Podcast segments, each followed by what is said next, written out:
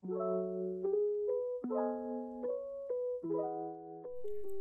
Zen, welcome to podcast Fikes. Podcast ini cocok banget buat lo yang mau nambah insight tapi nggak bikin migrain. So, happy listening!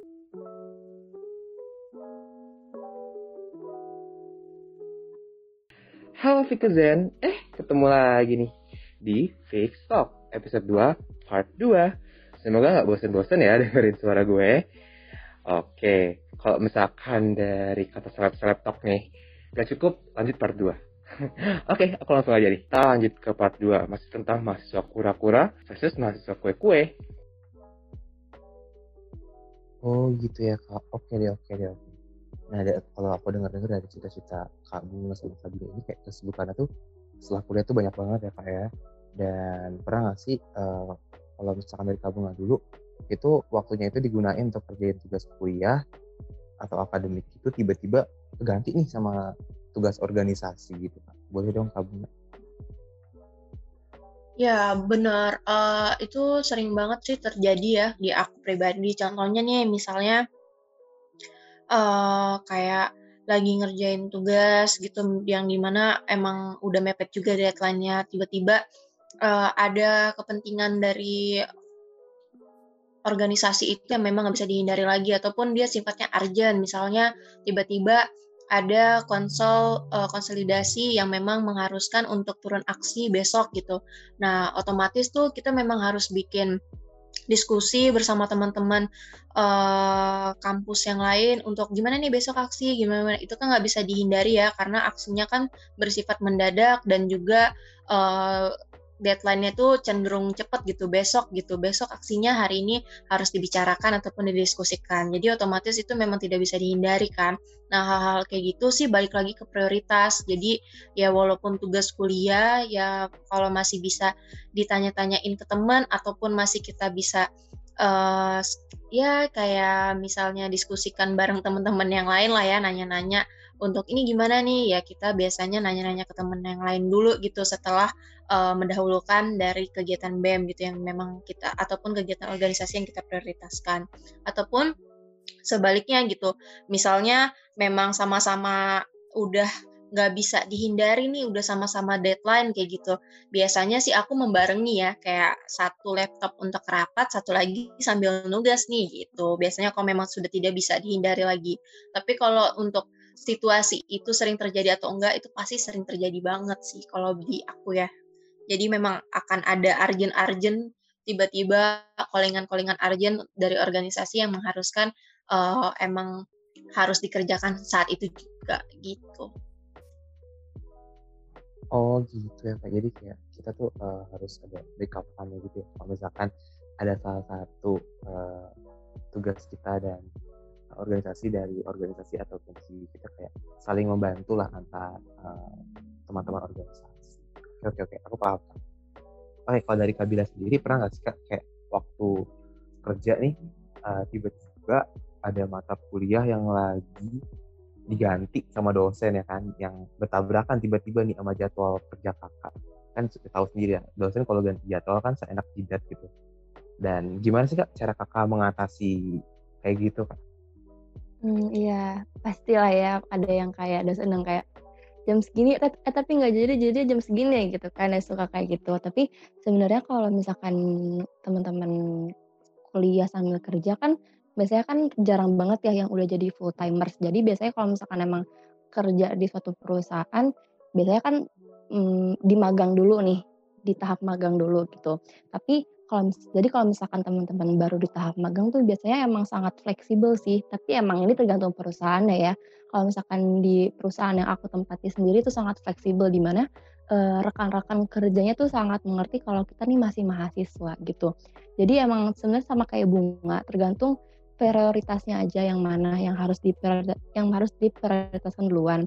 Tapi kalau misalkan untuk kayak rapat atau meeting-meeting yang urgent di uh, tempat kerja itu sebenarnya agak jarang ya karena biasanya tuh rapat-rapat itu akan dijadwalkan sehari sebelumnya atau dua hari sebelumnya karena uh, mereka-mereka ini rekan-rekan kerja kita kan juga sama-sama sibuk ya. Jadi jarang banget deh pokoknya kalau misalkan ada rapat-rapat yang mendadak-mendadak gitu. Jadi kalau misalkan emang kayak harus mendadak banget berarti itu udah urgent banget. Tapi itu sangat jarang terjadi malah kayak bisa dihitung jari cuman kayak satu kali atau dua kali. Tapi kalau misalkan emang terjadi hal yang kayak emang bentrok itu sama kayak bunga tadi emang mau nggak mau harus dikerjakan secara bebarengan. Tapi emang itu tergantung dari prioritasnya aja sih Hadi gitu. Kalau Hadi sendiri ada rencana mau magang gitu nggak atau gimana? Iya, kalau dari aku sendiri sih kak, uh, aku ada kayak kemungkinan uh, mau mencoba untuk ya magang gitu di perusahaan. Tapi aku masih kayak minim info gitu loh kak tentang magang-magang ini. Mungkin dari kakak Oke, ada info-info gitu? Oke, nanti kalau misalnya ada info-info mungkin nanti aku bisa share ke Hadi deh. Oke deh, siap kak. Oke. Oke, tadi karena udah ngebahas manajemen waktu, tapi yang kayak kita tahu ya nih kak, kayak mahasiswa itu kan selain hard skill dari akademik itu harus juga punya soft skill ya kak, kayak dari komunikasi, negosiasi, leadership, dan lain-lainnya. Dan kalau misalkan nih dari kak Gila, apa sih kak soft skill yang didapat eh, kalau kita ngambil kuliah sambil kerja juga? Oke, sebenarnya kurang lebih sama aja sih sama di organisasi ya. Kalau soft skill yang didapat sih yang pertama pasti kerjasama. Kayak benar-benar eh, teamwork antara aku dan rekan kerja aku dan satu divisinya itu benar-benar berasa banget karena kan kita kan ngerjain semuanya bareng-bareng. Terus juga selain basic-basic soft skill kayak leadership, leadership, communication, terus juga dan lain-lainnya itu yang paling kerasa juga adalah di mana kita dilatih banget nih untuk berpikir kreatif dan juga kritis. Karena kan kalau misalkan di dunia, di dunia kerja itu kan kita eh, mengacunya kepada reality ya, kayak apa yang lagi happening di dunia di dunia saat ini gitu. Jadi emang kita tuh harus bisa berpikir kreatif, mengolah semua eh, fenomena yang terjadi di dunia atau di negara Indonesia ini tuh harus bisa kita olah menjadi sesuatu gitu yang menghasilkan bagi perusahaan. Jadi emang benar-benar dituntut kreatif dan dan juga kritis kayak gitu sih Hadi. Hmm, gitu ya Kak. Ternyata selain itu kreatif dan juga harus kritis gitu, itu kayak membantu banget dalam eh, setelah kita ikut magang ataupun kayak eh, di suatu perusahaan. Aku paham, aku paham. Oke, karena dari dari Kak Bila udah, aku lanjut ke Kak Bunga. Eh, kalau dari Kak Bunga nih sebagai mahasiswa pura-pura, apa aja sih Kak soft skill yang bisa kita dapat kalau misalkan kita nih aktif sebagai mahasiswa organisasi eh, atau mahasiswa pura-pura sama aja sama kayak Kak Gila atau ada bedanya Kak? Biasanya sih sama aja ya.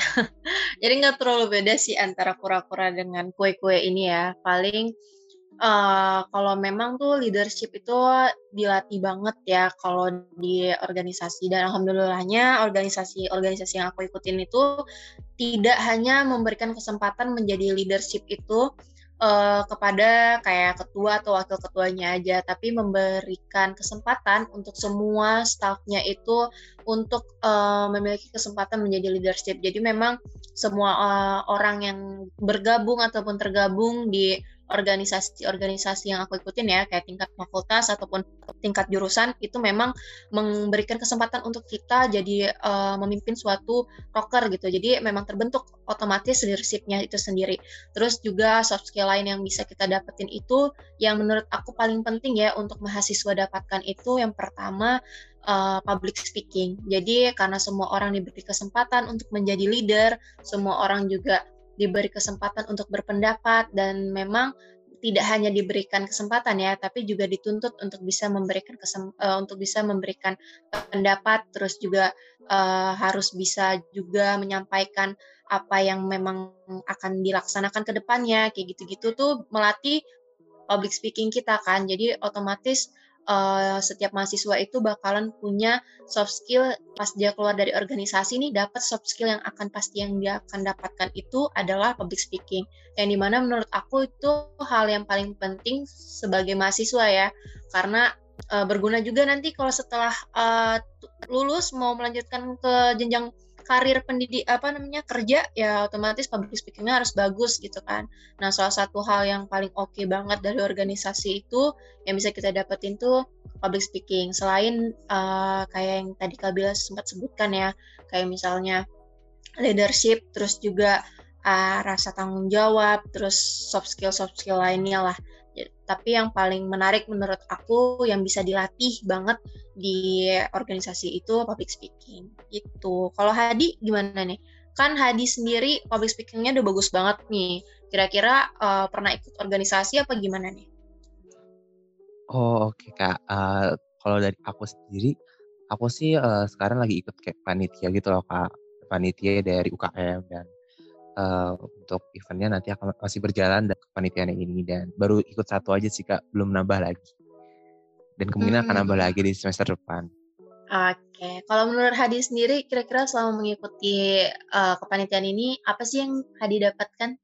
Iya kak, kalau menurut aku sih setelah ikut aku ikut panitia ini, aku tuh kayak lebih uh, bisa memanajemen waktu, kayak membagi tugas uh, waktu untuk kerja tugas, untuk kuliah, untuk ngerjain tugas organisasi, dan juga uh, kayak lebih mengenal karakter orang dan mengerti bagaimana cara menanggulanginya gitu dan apalagi ya dan juga uh, lebih berpikir kritis gitu kak aku juga kayak dituntut untuk membuat rundown acara gitu dan itu juga agak pusing sih bikinnya di situ itu sih kak kalau dari aku Oke, iya sih. Satu lagi tuh critical thinking bakalan bangun banget sih kalau di organisasi. Karena kan kalau misal organisasi tuh bikin proker-proker yang di mana memang harus sesuai dengan uh, zaman juga, terus juga sesuai dengan kebutuhan mahasiswa juga saat ini gitu kan. Jadi harus mengimbangi dengan uh, teknologi yang maju banget, terus dengan uh, perkembangan zaman, terus dengan uh, apa yang dibutuhkan sama mahasiswa. Jadi memang memeras otak kita untuk menjadi kritik uh, kritis dan harus bisa uh, melahirkan melahirkan ide-ide yang cemerlang. Jadi salah satu soft skill yang kita dapatkan itu sih critical thinking juga, sama menjadi yang lebih kreatif gitu, Hadi. Oke deh, kalau gitu aku lanjut lagi nih pertanyaan selanjutnya. Uh, karena udah jelas nih cara kayak uh, dari kue-kue dan kura-kura ini uh, sebelum menutup podcast ini ada nggak sih kak dari kak Bunga atau dari kak Gila tips and trick uh, buat Vikazen sekalian yang ada di rumah yang mendengarkan podcast ini yang mau nih jadi mahasiswa kura-kura ataupun mahasiswa kue-kue mungkin dari secara singkat aja sih kak mungkin dari kak Bila dulu tiga poin pertama aja Oke, kalau misalkan dari aku sendiri, kalau misalkan emang teman-teman mau jadi mahasiswa uh, yang kuliah kerja itu mesti tahu dulu nih sumbernya dari mana. Apakah itu teman-teman mau magang, apakah itu teman-teman mau freelance, part time, uh, buka usaha dan masih banyak lainnya. Jadi emang pertama tuh harus tahu dulu fokusnya mau ke mana. Dan kalau misalkan teman-teman mau, aku bakal lebih ngomongin ke magang dulu aja kali ya. Kalau misalkan teman-teman mau mulai magang, teman-teman belum ada pengalaman nih, bisa banget untuk start dari mulai jadi volunteer. Volunteer ataupun jadi kampus ambasador suatu perusahaan. Karena e, dari volunteer dan jadi dan menjadi kampus ambasador itu membuka peluang teman-teman untuk dilihat sama orang-orang perusahaannya kalau nantinya teman-teman akan mendaftar magang. Yang ketiga ini penting banget teman-teman harus udah bisa e, melatih uh, bahasa Inggris teman-teman karena untuk zaman sekarang itu dari yang udah aku lalui dari mulai aku nge-interview sampai aku di-interview dari mulai screening CV-nya pun semua udah pakai bahasa Inggris. Jadi untuk teman-teman sekarang yang merasa masih kayak kurang dalam bahasa Inggris, mulai dilatih, mulai dilatih dari sekarang biar nanti uh, saat udah mendaftar, udah apply ataupun nanti saat mau lulus mau kerja itu udah nggak kaget lagi karena mostly sekarang semuanya uh, menggunakan bahasa Inggris. Oh oke okay, kak, thank you kak tips and triknya nih untuk menjadi mahasiswa kue-kue. Nah aku next ke Kak Bunga. Kalau dari Kak Bunga nih ada nggak sih kak tips and triknya tiga poin utamanya nih untuk menjadi mahasiswa kura-kura gitu loh kak? Uh, kalau tips and triknya yang pertama kalian harus tahu kalian tuh berminat di bidang apa ataupun bidang apa yang ingin kalian kembangkan dan kalian juga harus tahu di organisasi itu ada bidang-bidang apa aja gitu. Jadi uh, bikin itu tuh cocok sama bidang yang kalian geluti ataupun bidang yang kalian pengen kembangkan. Misalnya suka ngedit-ngedit desain-desain, masuklah ke multimedia ataupun uh, ke humas mungkin ataupun masuk ke uh, yang sekiranya cocok sama kalian. Kayak misalnya kalian suka penyebaran informasi, masuk ke humas, suka ke pengembangan dari mahasiswa, masuk ke PSDM, ataupun suka mendengarkan aspirasi-aspirasi, masuk ke Adkesma, dan masih banyak lainnya. Jadi cari tahu dulu kira-kira ada apa aja di organisasi tersebut, terus kalian cocok di mana, baru daftarkan diri kalian. Dan tipsnya itu pede aja pas mau masuk organisasi, jangan mikir belum punya pengalaman kak, belum punya uh, apa ya belum pernah ngikutin organisasi sama sekali di SMA ataupun uh, bahkan nggak pernah ikut organisasi apa-apa dari SD bahkan SMP SMA itu nggak masalah karena di dunia perkuliahan itu uh, basic organisasi yang kalian dapatkan itu di pas SMA SMP ataupun jenjang pendidikan lain itu bakalan beda banget. Jadi walaupun kalian zero pengalaman, bakalan tetap oke okay kok kalau mau ikut organisasi dimulai dari nol itu bakalan nggak apa-apa banget karena teman-teman organisasi yang lain juga bakalan bantuin kalian untuk bisa uh, mendapatkan benefit yang sama dengan orang yang memang udah punya pengalaman juga pas masuk organisasi. Jadi jangan takut, pede aja, modal berani dan komitmen sampai akhir uh, periode di organisasi kalian. Oke deh Kak Bunga. Wah keren-keren banget ya dari tips dan triknya dari Kak Bunga sama Kak Bila. So untuk kalian para Fikezen terutama Maba, jangan lupa dicatat ya guys. Oke deh, sebelum penutup podcast ini nih, ada gak sih uh, dari kakak-kakak sekalian kayak semacam jargon atau kayak kata-kata tercecah gitu buat para Fikezen yang di rumah nih terutama Maba. Kayak contohnya tuh uh, gini Kak, kalau misalnya mau jadi rich friend padahal kuliah, yuk jadi mahasiswa kue-kue Mungkin dari Kak Bila dulu. Um, apa ya, mungkin kalau misalkan teman-teman di luar sana, teman-teman uh, yang mau punya penghasilan sendiri, mau punya uang jajan sendiri dan juga mau lebih start duluan nih dibanding teman-teman lainnya untuk terjun ke dunia kerja itu cocok banget sih kalau jadi mahasiswa kuliah KW kuliah gawe gitu. Oke deh Kak Bila. Oke oke mantap banget mantap banget. Oke kalau dari Kak Bunga ada nggak nih Kak jargonnya? Ada, kita coba ya, mungkin ya. Kita coba dulu gitu, mana tahu berhasil jargonnya. Kalau kalian merasa kesepian ataupun pengen punya kesibukan atau pengen menghabiskan waktu-waktu malam-malam galau kalian bersama dengan eh, rapat-rapat, uh, kalian bisa jadi kura-kura masuk organisasi karena kalian tidak akan merasakan kesepian itu lagi.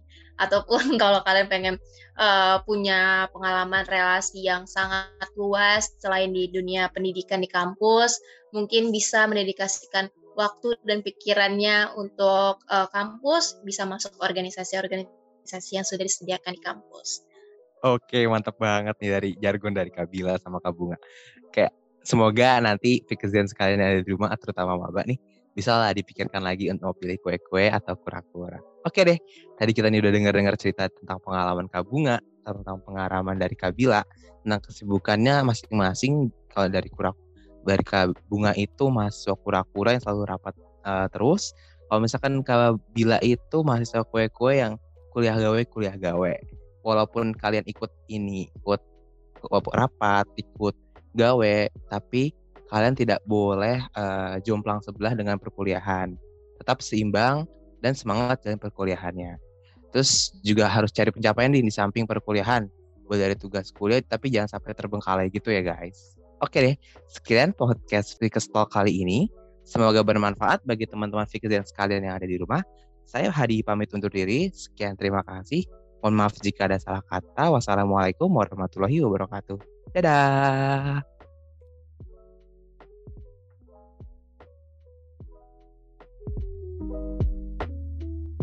Thank you for listening Vikas Zane. Sampai jumpa di episode berikutnya.